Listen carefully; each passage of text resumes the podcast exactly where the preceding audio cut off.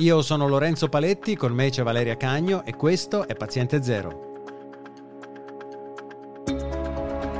Oggi parliamo dei vaccini a Cuba, uno stato dove vengono inoculati anche i bambini con meno di 5 anni.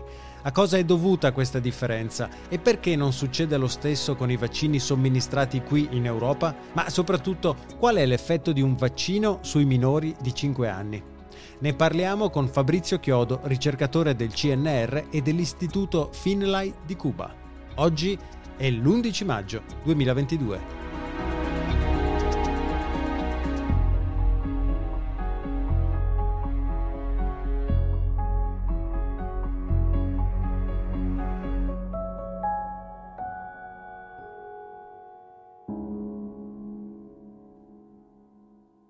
aspetta, got it. Ok, got it. Ciao Fabrizio e grazie per aver accettato il nostro invito. Ciao, ciao, sono io che ringrazio voi, ciao. Fabrizio, che vaccini vengono somministrati a Cuba? Allora, mm, Cuba eh, in questi anni ha sviluppato cinque candidati vaccinali, di cui tre sono diventati vaccini autorizzati dall'entità regolatoria cubana che è riconosciuta dall'OMS, ma anche da altri paesi. Sono tutti e tre eh, vaccini proteici, tecnicamente li chiamiamo a subunità. Al momento Cuba ha vaccinato la maggior parte della sua popolazione adulta, il 90%, eh, principalmente con un vaccino che si chiama Abdala, sempre di natura proteica. E la cosa più interessante è che Cuba è l'unico paese al mondo che ha eh, sviluppato un vaccino pensato per la popolazione pediatrica e ha vaccinato il 97% della popolazione pediatrica dai due anni in su con Soberana 2, che è un vaccino sempre proteico ma coniugato. Quindi, rispondendo rapidamente alla tua domanda, sono tutti vaccini di natura proteica basati sul receptor binding domain della proteina spike di SARS-CoV-2. E dicevi che è stato somministrato anche alla popolazione pediatrica, in particolare si parla di bambini tra i 2 e i 5 anni che invece eh, sono esclusi da qualsiasi altra somministrazione di vaccini eh, nel mondo. Che cosa differenzia il fatto che il vaccino viene somministrato a questi bambini a Cuba e, e invece un vaccino RNA, ad esempio, non, non è ancora somministrato a questa fascia? Certo, quando eh, l'istituto Finlay eh, con cui collaboro e per cui lavoro è un istituto che ha sempre sviluppato vaccini per i bambini, per la popolazione pediatrica. Utilizzando il know-how, il conos- la, la, conoscenza e l'esperienza di vaccini contro la polmonite, la meningite, l'emofilo di tipo B, eccetera, eccetera, si è utilizzato quel tipo di tecnologia e di approccio, cioè quello dei vaccini coniugati, per sviluppare un vaccino tecnicamente sicuro e che, ehm, di cui si conoscevano bene tutti i segreti. E così è stato fatto in, nella popolazione adulta, eh, nel clinical trial di, di, fase 1, 2 e 3 fatti a Lavana. In quel momento poi eh, Cuba, durante l'ondata di Delta, ha capito immediatamente che era fondamentale vaccinare i bambini. I bambini si possono ammalare, i bambini si infettano, ma soprattutto i bambini fanno ricircolare il virus eh, nella popolazione più adulta e nella popolazione più anziana. E quindi Cuba ha utilizzato una tecnologia disegnata e sviluppata per il sistema immunitario dei bambini, cioè quello dei vaccini coniugati. E così in realtà è stato. Eh, adesso ci sono, sono, dati che abbiamo già pubblicato in MedArchive e la, la pubblicazione under revision, ehm, dove questo vaccino coniugato funziona meglio in bambini rispetto che agli adulti, come volevasi dimostrare. Tecnicamente, immunologicamente, il vaccino coniugato aiuta la risposta immunitaria dei bambini, mentre i vaccini mRNA non sono ottimali per la popolazione pediatrica. Quando dico ottimali intendo di risposta immunitaria, non metto in discussione la sicurezza di questi eh, vaccini, anche se nessuno ha mai visto i dati 2-5 anni né di Moderna né di Pfizer, ma è proprio un problema di immunologia. Il sistema immunitario dagli 11 anni in giù ha bisogno di qualcosa di più di un semplice vaccino mRNA. Un vaccino proteico adiuvato e soprattutto un vaccino coniugato è l'ottimale per la popolazione pediatrica. E così è stato, e così sta andando a Cuba, dove l'ondata di Omicron è praticamente arrivata, è andata via BA1 e BA2, eh, con molta probabilità anche perché, oltre ad aver vaccinato la maggior parte della popolazione adulta, Cuba è l'unico paese al mondo che ha vaccinato tutti i suoi bambini, per giunta la maggior parte prima di riaprire le scuole. Quando parli di vaccino coniugato ci puoi ricordare esattamente che cosa vuol dire? Certo, allora tutto nasce da concetti di immunologia molto basica di un centinaio di anni fa. Quando vuoi sviluppare una risposta immunitaria contro una, una, una piccola proteina o eh, contro i polisaccaridi, che è il nostro campo di ricerca principale in realtà, eh, per aiutare la risposta immunitaria si lega questi, questa piccola proteina o i polisaccaridi a una proteina carrier, un trasportatore, una grossa proteina immunogenica, che nel caso del Soberana 2 è il tossoide tetanico, usato nei vaccini contro il tetano. Quindi eh, avere questo tossoide tetanico che fa da carrier e attaccato a lui diverse copie del receptor binding domain eh, della spike di SARS-CoV-2 ne fa sì eh, che eh, la risposta immunitaria sia ottimale. Il, coniu- il vaccino coniugato è appunto coniugare qualcosa che di norma ha una bassa immunogenicità a qualcosa di estremamente immunogenico come il tossoide tetanico. Tecnologia che si utilizza nei vaccini basati in carboidrati, che sono i vaccini che somministriamo ai bambini contro la polmonite e contro la meningite o l'emofilo influenza di tipo B. I dati che sono appunto presenti in letteratura, quindi come mh, mm, su MedArchive, come preprint, però evidenziano, cioè, qual, qual è il, le dosi, quali dosi devono essere somministrate, perché ho visto che comunque viene somministrato il Soberana 2 e poi viene fatto un, un richiamo con una terza dose di un vaccino diverso, cioè di, un, di una, una dose di richiamo con una composizione diversa. Allora, eh, intanto la, la dose eh, come microgrammi è la stessa in adulto che in bambini, eh, così come succede spesso per i vaccini coniugati di natura proteica. Che succede? Che quando si facevano i trial nella popolazione adulta col vaccino coniugato Soberana 2, Cuba ha avuto questa sfortunata eh, situazione epidemiologica dove la variante beta, che è una delle più terribili eh, come vaccine escape, come la variante beta è stata, eh, diciamo, eh, come si dice, dopo la variante beta è arrivata la variante delta, situazione che si è vista in Sudafrica, ma si è visto poco in Europa. In quella situazione abbastanza drammatica, Cuba aveva capito che c'era bisogno di un boost, cosa che si è capito poi anche da noi effettivamente. E allora Cuba in parallelo, l'istituto Finlay, aveva sviluppato un vaccino che si chiama Soberana Plus, che non è un vaccino coniugato, è un vaccino sempre di natura proteica, è un dimero del receptor binding domain, cioè due copie del receptor binding domain della spike legate tra loro.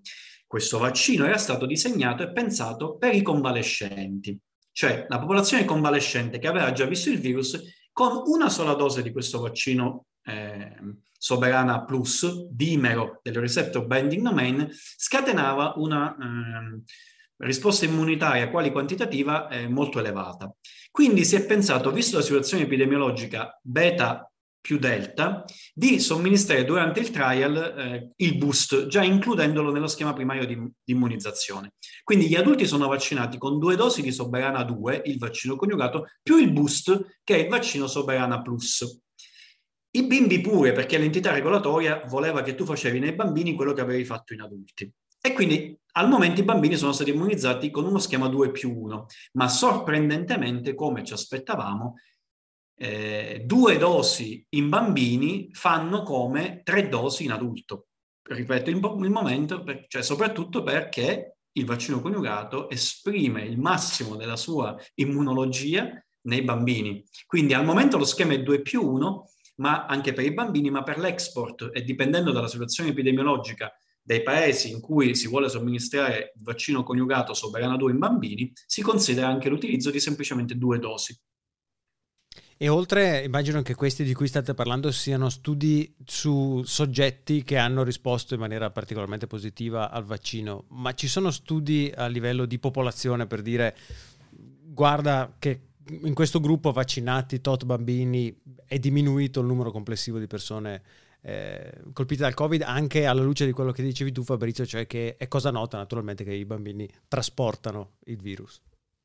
Guarda, sì, ehm, durante l'ondata di Delta eh, si è vaccinata la maggior parte della popolazione adulta e i casi sono calati drammaticamente dopo l'estate. Immediatamente si è iniziata eh, la campagna di vaccinazione pediatrica mh, mm, arrivando quasi a un 90% di bambini vaccinati prima che arrivasse Omicron. Mm.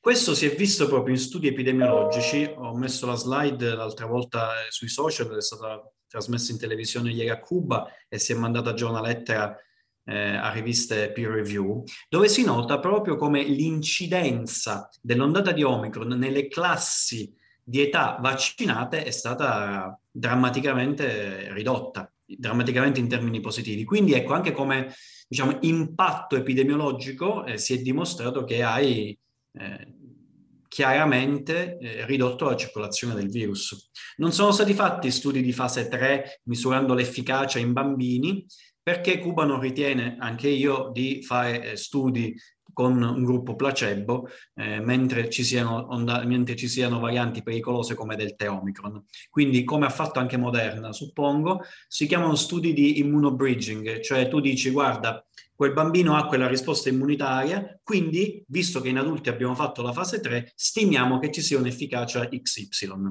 La cosa importante è che da un punto di vista epidemiologico si è visto come l'ondata di Omicron è stata eh, estremamente contenuta perché l'incidenza nelle popolazioni eh, vaccinate, anche per fasce di età, è stata bassissima. Solo i bambini sotto i due anni invece hanno avuto un, piccolo, un picco maggiore perché non erano vaccinati. E attualmente questo vaccino è somministrato a Cuba, ma eh, ovviamente come dicevi l'idea è anche di esportarlo e di vaccinare in altri stati. Cosa, di cosa c'è bisogno per poter vaccinare con questo vaccino in altri stati? Allora, al momento ehm, i vaccini cubani sia Abdala che Soberana eh, sono autorizzati, oltre che a Cuba, che ripeto è un'entità regolatoria riconosciuta dall'OMS, considerata di alto standard per il Sud America, sono vaccini autorizzati in Venezuela, autorizzati in Messico, in Nicaragua, autorizzati in Vietnam e in Iran principalmente. Quello che dobbiamo fare per uh, immaginare che i nostri bambini anche in Europa possono avere la possibilità di essere vaccinati col Soberana 2 è quello di eh, tentare, e ci stiamo provando, la produzione eh, in Italia.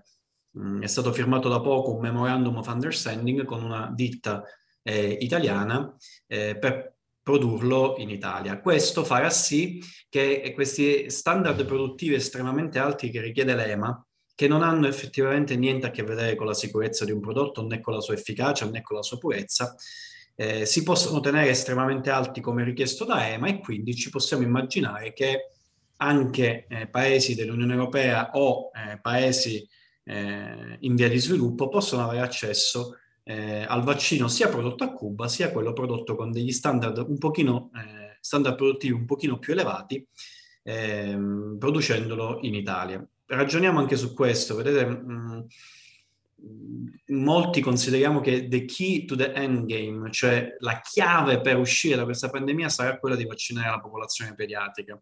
Purtroppo in Africa solo il 15% della popolazione adulta è vaccinata, noi stiamo dando quarte dosi, abbiamo vaccinato anche i furetti, quando i medici dei paesi africani non hanno visto nella maggior parte dei casi nemmeno una dose di vaccino. Immaginate voi quando in quei paesi si potrà vedere un vaccino per i bambini contro SARS-CoV-2. Ecco, il vaccino coniugato non solo è ottimale, ma è anche ottimale per la storia della catena del freddo, è un vaccino stabile a temperatura ambiente, eccetera, eccetera.